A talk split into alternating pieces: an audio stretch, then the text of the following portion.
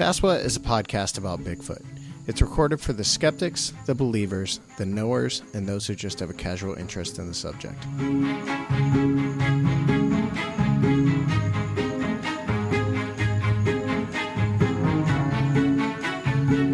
For more information, visit saswet.com.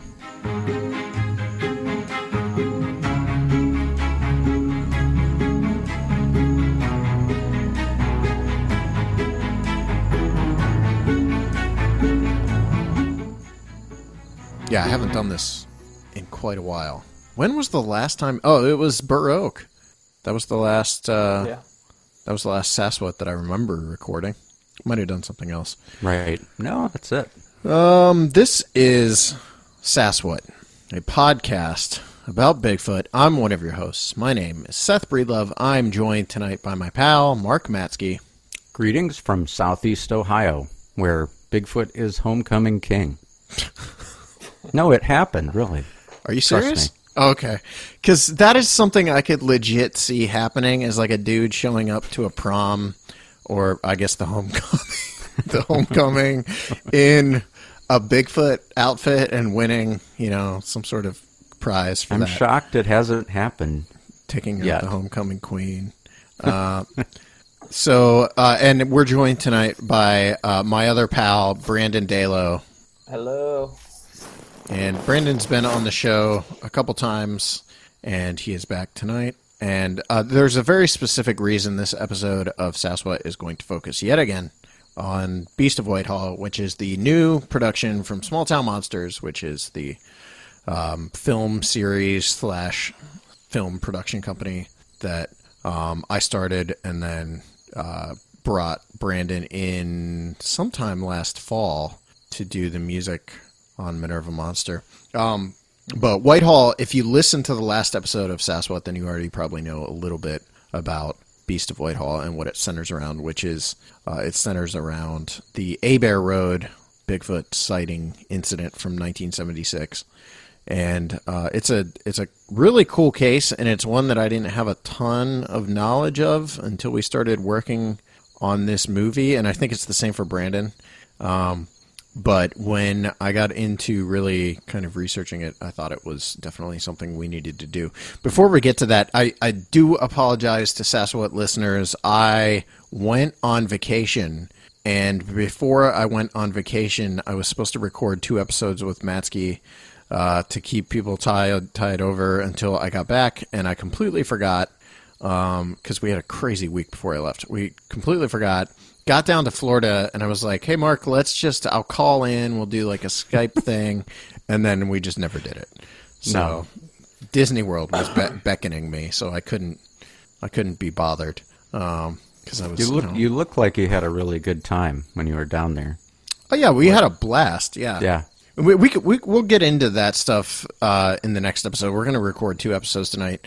And the next episode is going to be a catch-up episode, so we're going to go through like reader letters and stuff. We've gotten a lot of that in the last few weeks in our absence. So, but again, the absence of Sasquatch episodes is not Mark's fault. It's my fault. I was visiting with my good friend Mickey. So, but tonight, yeah, we want to talk about Whitehall, Beast of Whitehall, the making of the movie, and Mark's going to ask some questions here and there, but pretty much this is just a regular episode of Sasquatch, and we just kind of wanted to bring you guys in and give you a peek behind the scenes at the making of the movie. So so just to kind of rehash for people what the movie's going to be about. In 1976, there was this sighting incident on Abair Road right outside of the town of Whitehall, which is in the Adirondacks in New York, which I knew nothing about before we went there. And I think we talked a little bit about this with Paul Bartholomew, but the Adirondacks are freaking huge, like insanely huge. When they do this ad there, like a commercial on TV, where they actually take like 5 of the national parks and stick them inside of the Adirondacks on a map. I mean, it's that big. It's just enormous. And when you're in there, the crazy thing to me is I've never been somewhere that kind of isolated. Like the deeper into the Adirondacks you go, the less chance you have of contacting human civilization through like a cell phone. You pretty much are relying solely on smoke signals. So when I went the first time back in July, we were in Wells, which is deep in the Adirondacks, and it's crazy how little is out there. You have to drive, you know, like over an hour just to find a grocery store and stuff like that.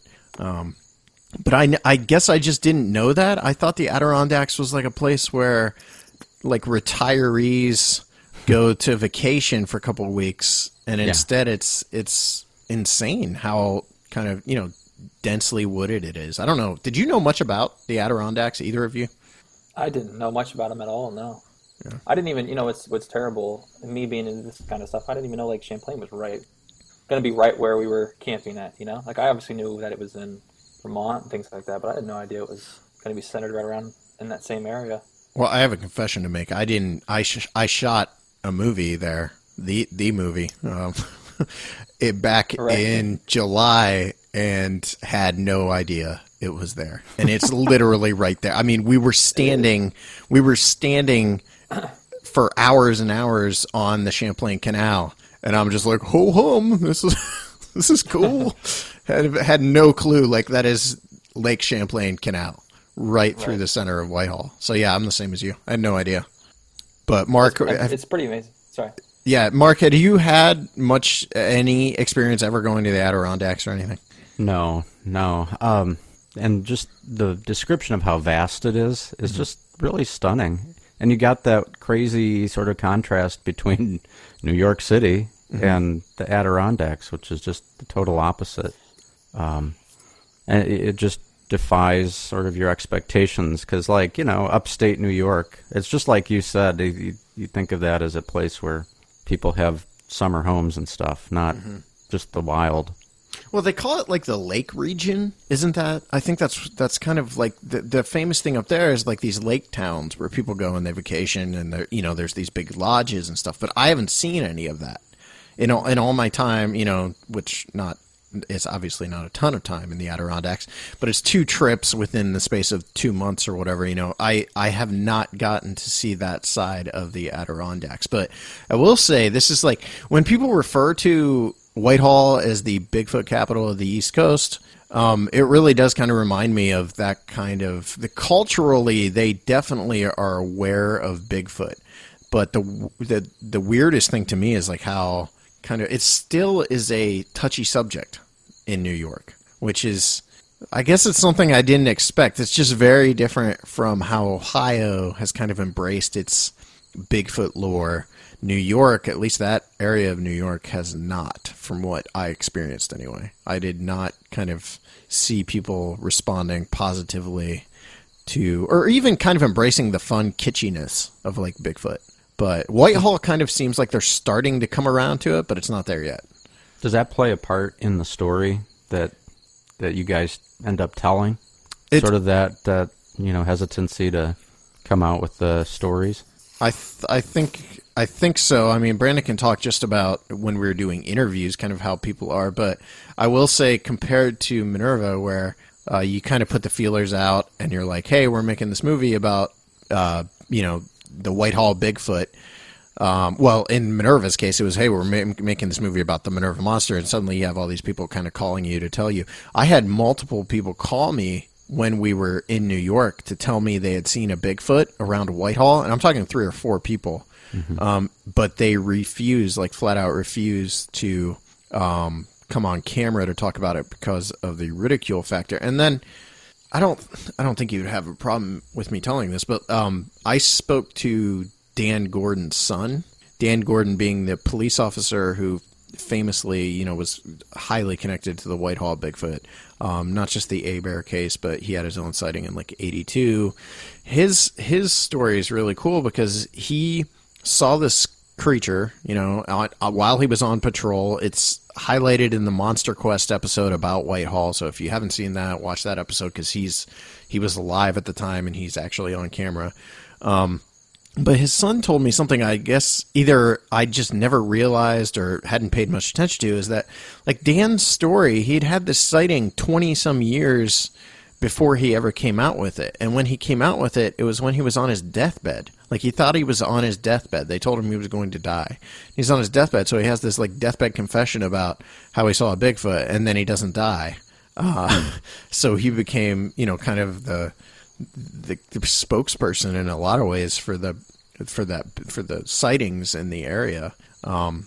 So I do think the ridicule factor is going to play a pretty prominent role towards the end of the movie, especially with like Brian Gosselin's side of the story. I mean, Brian was a police on the police force at the time and had a sighting. A lot of the people that were there on Abair are gone. Either, you know, they passed away, because this was a while ago, and some of them were getting up there even back then, or they don't talk about it because of the ridicule factor. But I was surprised at how that is still very much alive in New York, and at least in that area of New York today. I don't know, Brandon, you can talk to that a little bit. Yeah, like you said, we actually, somebody gave us some contact information for a woman, for example, who owns a store down there in downtown Whitehall, and we went to go try to ask her about her sighting. And like you said, she was completely willing to tell us about it. But as soon as you asked her to come on camera, she was like, absolutely not.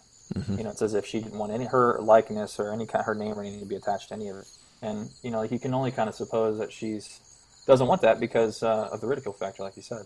It does seem, though, from talking to Paul Bartholomew and some others, it does seem like the overall attitude towards it has totally shifted over time towards a more positive kind of accepting. Right. It's just, it seems to be a lot, I guess he's right. Like, it has shifted, and that's what we had a whole conversation after we shut off the cameras, and we're just kind of hanging out with Paul Bartholomew about that. And he was kind of telling us, you know, that he does think that, like Brandon said, it has shifted, but it just seems like it shifted much slower than it has here. Like, I think of Ohio, and, you know, they're hosting Bigfoot weekends at West Branch State Park and Lorain, you know, County and all that stuff. And I can't see that taking place in New York, just from even like what Paul talked about on the last episode, where he told us about how this, what was it, the CDC or something, not Center for Disease Control.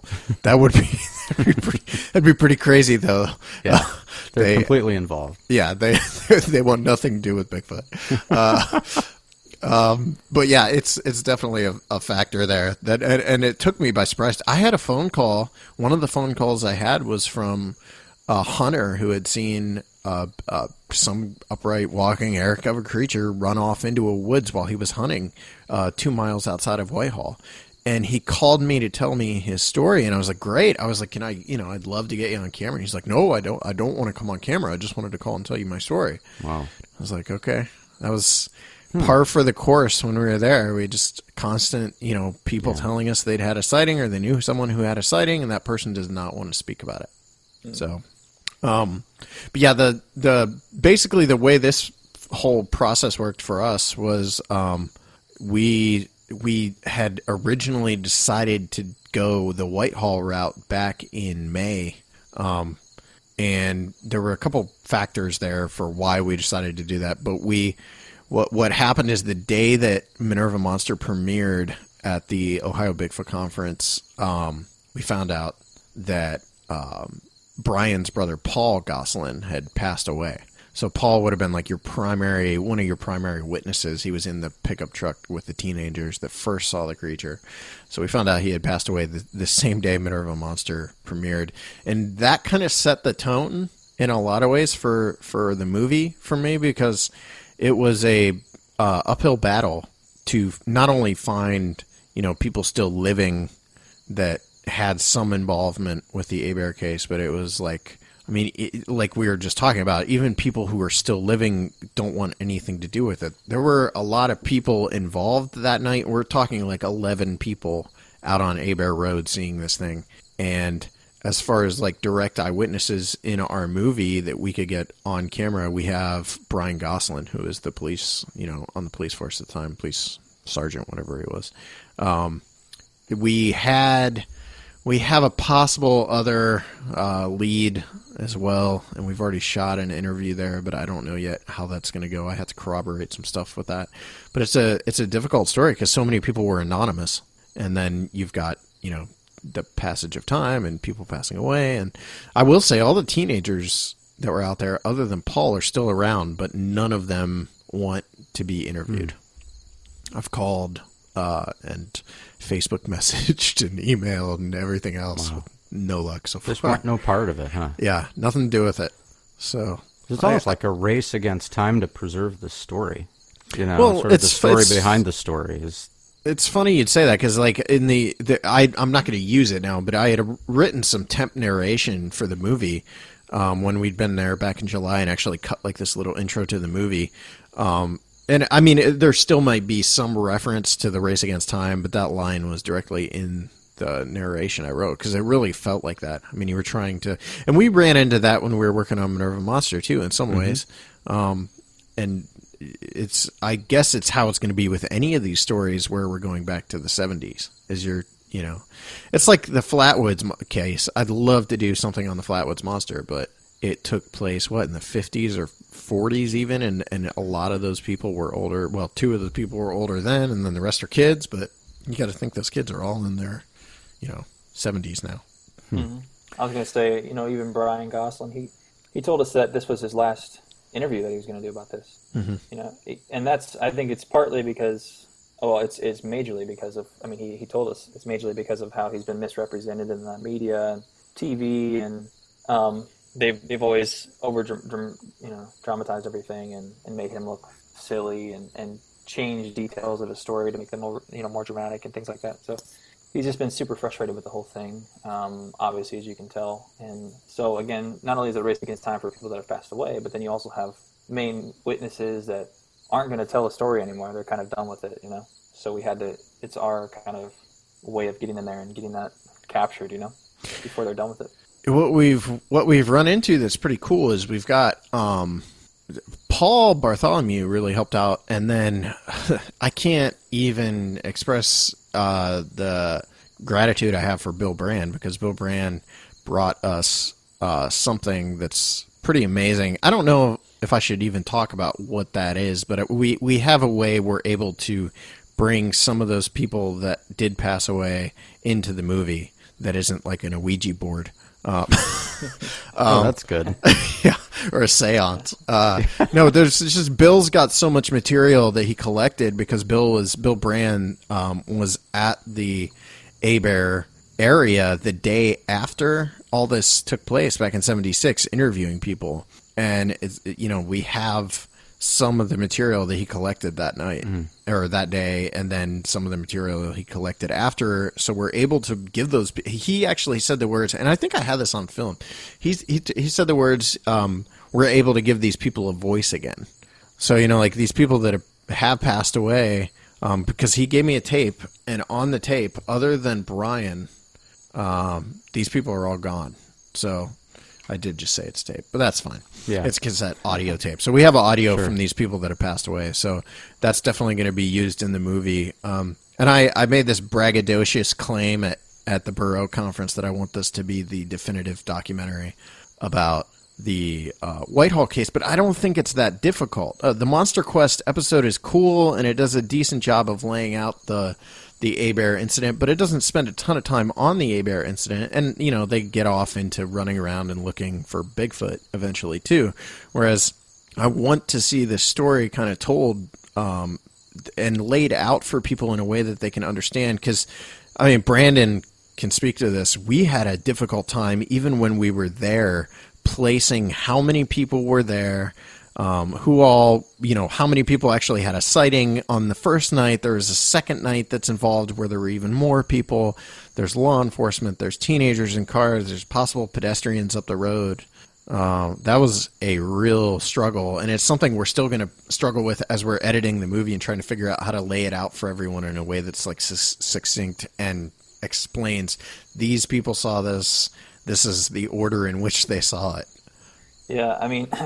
Seth, we'll be driving somewhere in town, and we're just talking about the story and what we're doing, and you'd say something, and I'd be like, wait, what? You know, it'd be totally different. You know, you'd say something about, you know, this person saw it up the street in this field up here, and I'm like, wait, I've never, you know, and then Brian would say something about this happened in a particular time, and yeah, you're right. It's very confusing. You know, it seemed like a lot of different details have been not changed. It doesn't seem like there's a hoax going on or anything like that, some kind of mass hoax or something. It doesn't seem like that at all. But it just seems obviously it's been a really long time. It's yeah, but like people have kind of forgotten some things, or maybe it's just in a different time period. Like maybe you know they're thinking that two events that happened over the course of two nights. They're as they're explaining it, it's like as if it happened in one night. Then you speak to someone else and it's like, oh, okay, this happened. This part of it happened this night, you know. So it's kind of just us trying to piece together the puzzle of everything. Yeah, and it's a two night event with like 11 people involved, many of them who have never spoken about it. So they're, you know, as Brian's recounting things that the state trooper told him, he's trying to go off of memory from, you know, something that was told to him decades ago.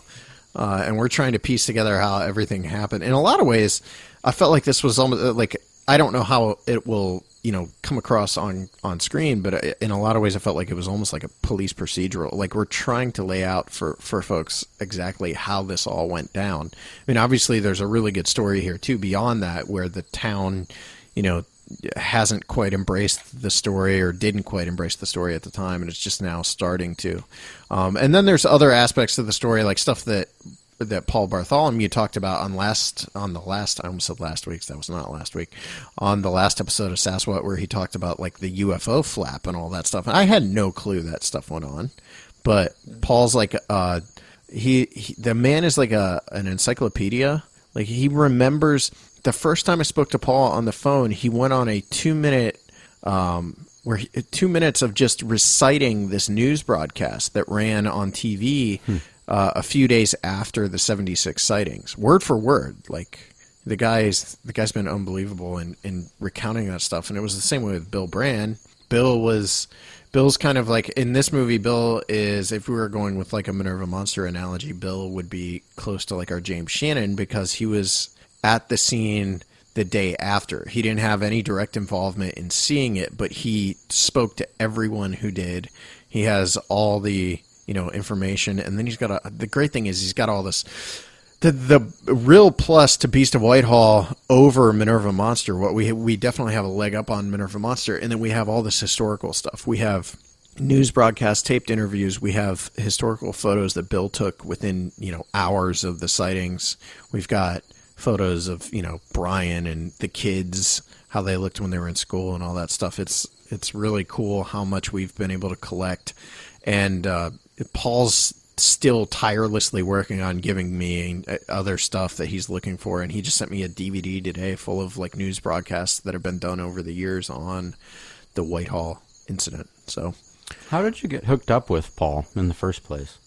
Well, Paul is, let me see. The first time Paul actually contacted me, I think through Facebook, and said, you know, if you need anything while you're here, let me know. And the main reason we contacted Paul initially was we needed someone that's very knowledgeable about kind of the local history. And another thing we wanted to set this apart from Minerva is we don't just want kind of, you know, the dry kind of like this is the history of the town stuff. We kind of wanted history that would tie into this story as well. So he is good at that. I'm calling it dry. I don't think it's dry, but like he is kind of good at that dry history. You know, the town was founded by this guy, blah, blah, blah. Mm-hmm. But he also knows, you know, right around the same time this was going on, there was this crazy UFO flap. There was this area there called the Bennington Triangle that apparently he's very knowledgeable of, and he's been trying to educate me on that, which I'm completely clueless, but he's going to talk about that in the movie. And he talks a little bit about, you know, the history, the Native American lore that possibly relates to these creatures that goes back, you know, centuries. So that was kind of my first interaction with him was just kind of this, you know, we met up with him when I was there back in July. We shot a little bit driving around with him and having him tell us about the history of the town. But then when Brandon and I went out there, it was like a completely different interaction for me because it was kind of way more laid back. It was just Brandon and I, and then my dad, and we were just kind of talking to him about, and this was after, you know, obviously we shot his interview, but we were just kind of talking to him about the town and everything. And then I don't know if you picked up on this, Mark, but like Paul's a huge nerd, like giant nerd, just like in the same ballpark as us, like just giant geek. When he came over to shoot his interview with us, he had just gotten back from like a Star Trek convention. Oh, okay. So yeah, so he's kind of he's kind of like our people. Yes. So that's kind of, and then obviously down at Baroque, I had a blast with him, kind of hung out with him pretty much all day on and off. So that's kind of the story there. The story behind Bill Brand is cool because it directly relates to Saswet in that Bill was, actually I can tie this into another part of this. I was given Bill's phone number by Dave Gibson, who is going to be in the movie. Dave Gibson was a Sasquatch listener, and he listened to some episode that we did, and we must have talked about Whitehall, and he's like, hey, you should talk to this guy. I gave Bill a call just on the off chance that he might be able to put me in touch with some sighting witnesses from the area, and it turned out, like, I had no idea Bill's connection to the Abair case when I called him. I was just like, hey, man, do you know anyone who's seen a Bigfoot? And then he's like, oh, yeah, and, you know, I've been at Abair the day after it happened and recorded interviews with everyone. I was like, holy. So, lucked out on that one. So, do you have any questions, Mark, you want to throw our way while we're doing this? Yeah, I think just for the sake of the listeners who may not have sort of a idea of the basic sighting, can you run through that really quick?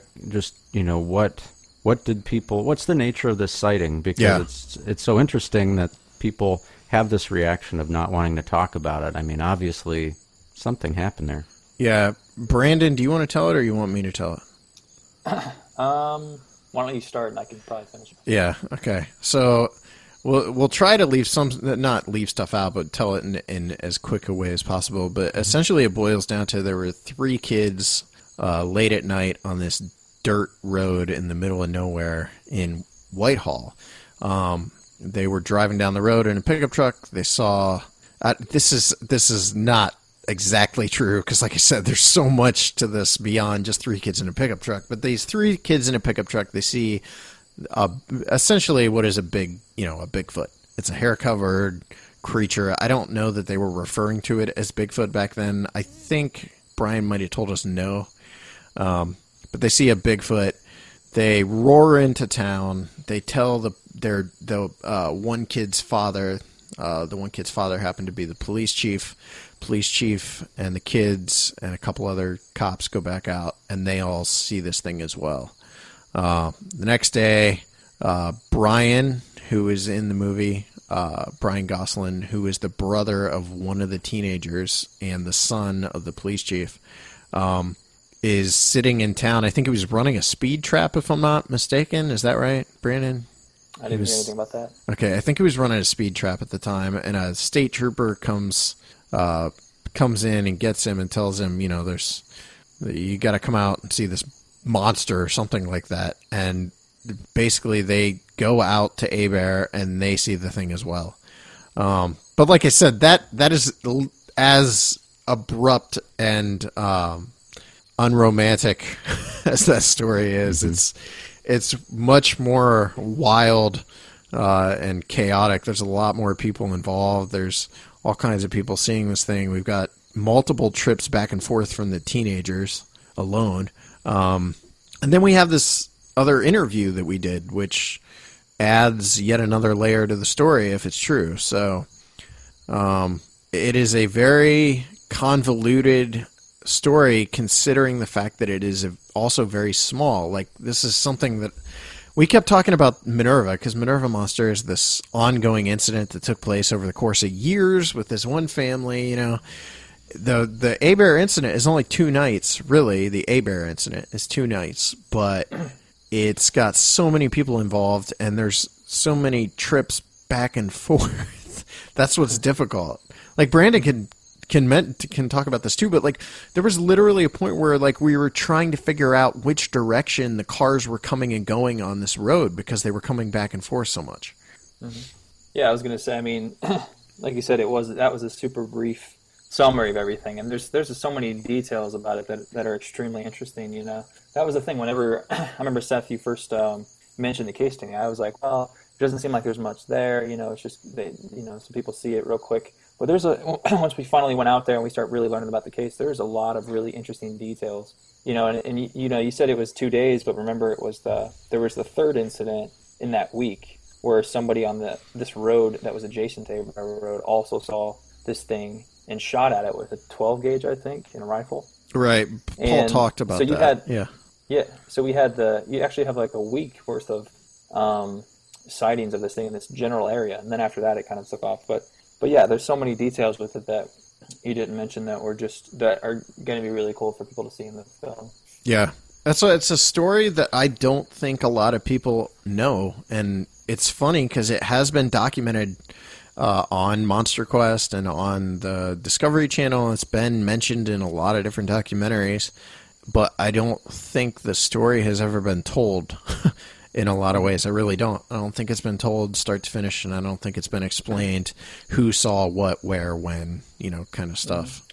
And Mark, to answer your question about, you know, what kind of makes this story kind of significant or what, you know, I think what makes this particular sighting really interesting is because of how creepy it is and how aggressive the creature was. You know, it's a little bit different from Minerva in that way. It was. All of the things that happened with this creature were very aggressive. So Seth and I were kind of even trying to theorize, like, why was it being so aggressive? Did it have young in the wood line? You know, you never know why it wanted to stick in this area. But it was, I mean, you know, they hearing these huge vocalizations coming from the field. They said it trumpeted, you know, and things like that, coming at the truck, coming at Brian Gosselin's car in an aggressive manner, all that kind of stuff. It makes it, you know, and Seth, you and I went out at nighttime down at Abair Road. It's super rural. There's no street lights. You can't see somebody standing 10 feet from you. Very, super creepy area, and, you know. And you just put all that together. The story itself is very creepy, and it's very kind of... It's hard to put yourself in their shoes. I wouldn't want to do that, you know. Yeah, when we were there at night, there's actually way more houses around now than there were back then. There's actually one maybe a few hundred yards from where we were, with a giant like light outside, and that wouldn't have been there back in 76. And even with that house there with the light, it is probably, other than when I went to Israel, I've never been in a place where you could see the night sky, where there was so little noise pollution, and then just no noise. Like, I mean, actually the night we were there with Brandon, there was a lot of nighttime noise, but when I was there back in July, it was eerily quiet. But it is definitely a really unique place, and I kept telling Brandon and my dad when I was there, I have a weird attachment to that place. I love that road. It's one of the places, like when I went to Jerusalem, I kept thinking about it for months afterward. It's the same way with Abair Road. Like, I want to just go back there and hang out. I think about it all the time. I don't know if it's the history, you know, or my love of stories or what it is that place is. I just have a weird attachment to that place. It just looks different, you know. It's very creepy being there. Even, I mean, even during the day, it's a little weird, you know. It's just like it's just a very interesting spot. Yeah. Now people who know about Whitehall and the Bigfoot sightings at all probably know about the Cliff Sparks golf course sighting. Do you guys get into that in this in the movie? We, thanks to Paul, we will hopefully be able to get into that with an interview with Cliff, who's now passed away. So, like I said, this is very different from Minerva in that we have all this historical footage and audio, you know, interviews that we're going to be able to draw on to piece together this story, because Cliff Sparks' story is bizarre. I mean, I'd heard it, but I had never heard the weird, like, laser beam shooting out of the creature's eyes kind of side to that story. So, yeah, thanks to Paul, that is something that's going to be hopefully, you know, fit into the movie. And I've got some footage of the golf course and the green where he actually saw it. So I'm excited to be able to put all that in there too. It's, I mean, there are tons of stories that take place down there, and, you know, obviously we spoke to tons of people that saw something or know someone who saw something. It's just so many of those people have passed away or don't want to talk about it on camera. But things like historical and archival footage are going to play a huge role in this, which is very different Very, very different from Minerva, which is a, you know, a story that just wasn't very well documented. This is different. I should mention, because we're running low on time here, I should mention at 8 p.m. tonight, the trailer will be live for Beast of Whitehall. It'll be live at the YouTube channel, which is youtube.com/smalltownmonsters. So if you want to see the teaser, you know, we're bringing a whole new kind of everything we learned on Minerva Monster filmmaking wise, we're going to employ on Beast of Whitehall, and hopefully with each project they'll get better and better. Just to speak really quickly about like the release, we've been asked already when exactly it's going to be released. All I can say is sometime in 2016. I'm thinking, you know, maybe like first, second quarter 2016. I don't think it's going to be too far into 2016, but it'll be coming out not maybe around the same time Minerva did. I'm not sure. I'm not 100% sure yet. We're working on a few different things. We have this tied into our next film, and I wish I could say something about the next film, but I can't. But look for some sort of announcement from us on what the next film actually is in October. But this is going to be a much shorter movie than Minerva was, I think. At least it was originally shot to be a short. I don't think it's going to be as short as we originally intended, but I do think it's going to be short. And part of the reason it was shot to be a short, which is difficult to say, is that we want it to tie in so heavily to the next movie. And I'm not talking about like tie into it like they're kindred spirits, but we want it to tie in through probably the Kickstarter campaign will somehow factor into it for the next movie. There will not be a Kickstarter campaign directly for Beast of Whitehall.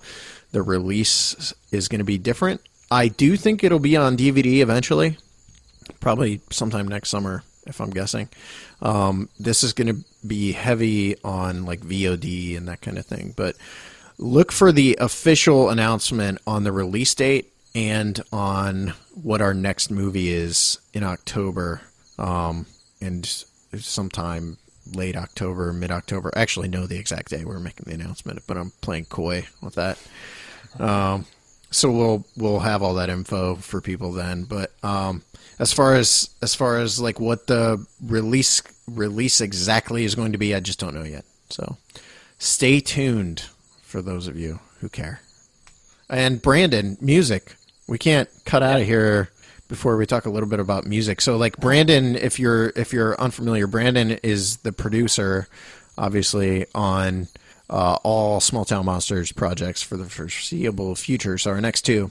And he's also the composer of the score for Minerva Monster, and he's composing the score for Beast of Whitehall. What are you thinking music-wise? I'm putting you on the spot because we've barely talked about this. Yeah, it's going to be interesting. You know, I haven't seen a lot of footage, but one cool thing about this movie as opposed to Minerva is that I was actually able to go speak to the witnesses, speak to the people that are involved. I was able to check out the actual area, be on Abair Road at night, and felt that spooky feeling, and that should definitely help me with writing the music for this one.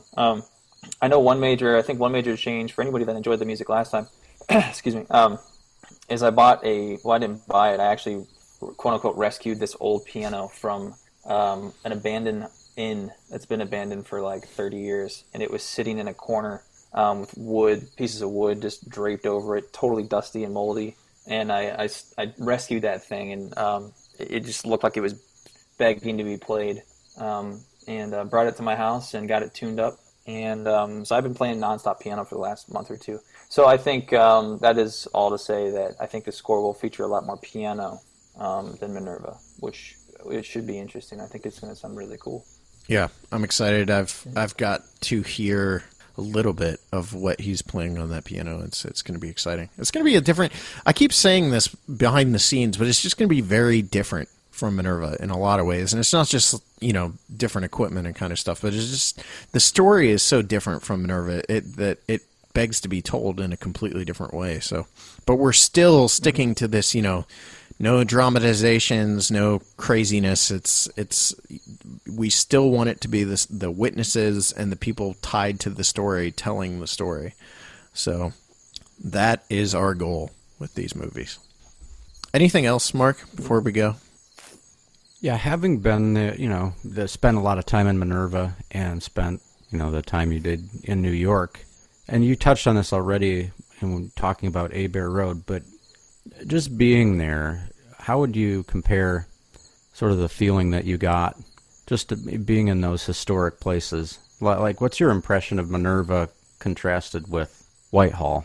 I'll let Brandon answer that first. Yeah, that's an interesting question. Yeah. I mean, you know, it's really interesting. I talked about this on the last episode or something, I think, but that I was on. But when you go up into the Cayton's property and you go deep in those hills, it really does feel like a mystical place. And I use the word mystical, but I don't really know how else to describe it. It feels, it's kind of like there's a tingle in the air. I don't know. I don't want to sound like corny or anything, but there's some kind of weird energy there for sure.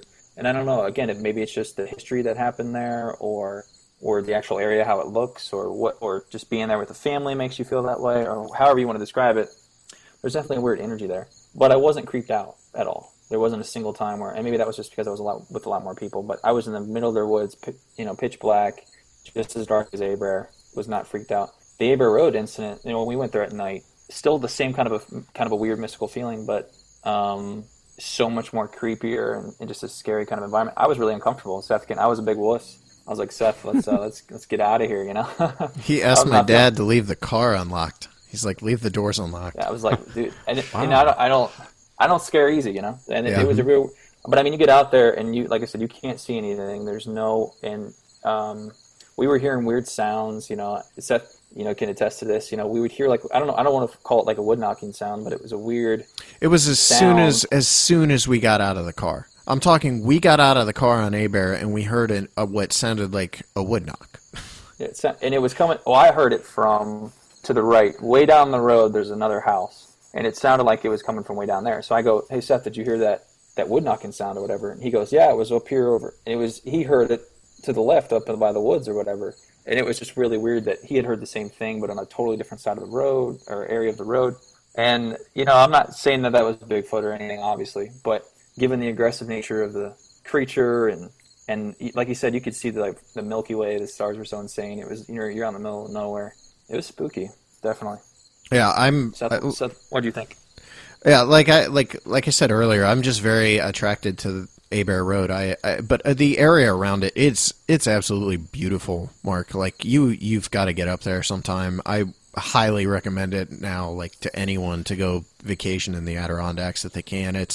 There's an area there that I unfortunately didn't get to take Brandon to, but there's like it's not a wildlife refuge. It's like it's almost like a state park or something close by, but it's crazy. Some of the footage that I got in there, it's very different from the kind of Abair Road topography or geography or terrain. It's just very swampy, and there's this river, and there's these high like rocky cliffs, and it's just crazy. But that's something I pointed out to Brandon while we were driving in. I was like, there's swamps everywhere around Whitehall, everywhere, just huge swamps.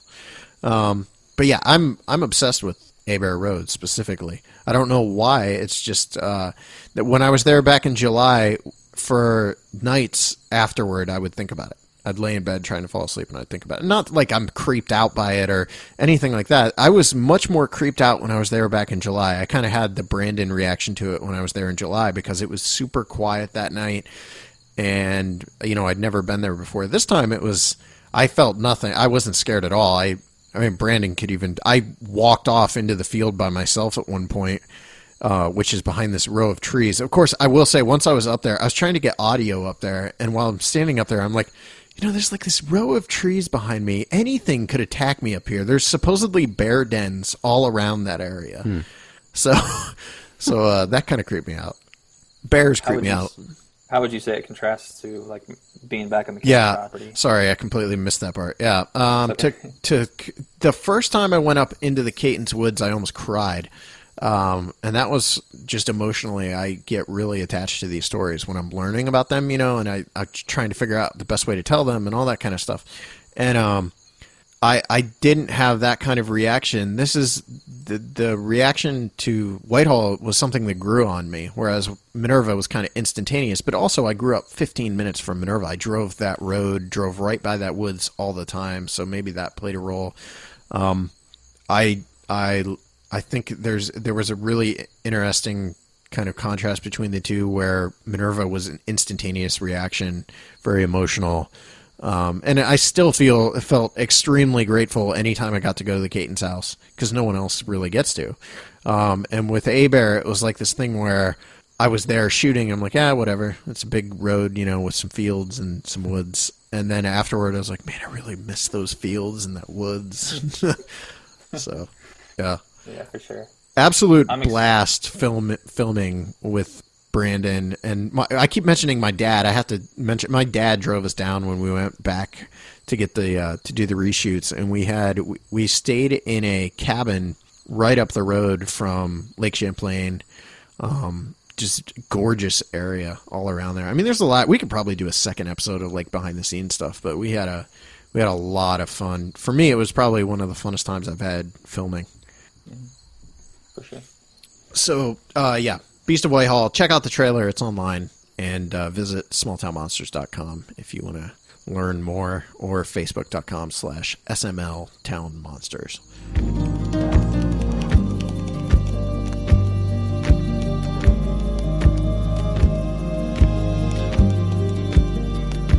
Join the conversation at facebook.com/Saswet. Find us on Twitter by using the hashtag Saswet, or you can find me on Twitter at Seth Breedlove. Mark Matzke is on Twitter at Reverend Matzke. Send your letters to saswetmail@gmail.com and leave us a rating and review on iTunes.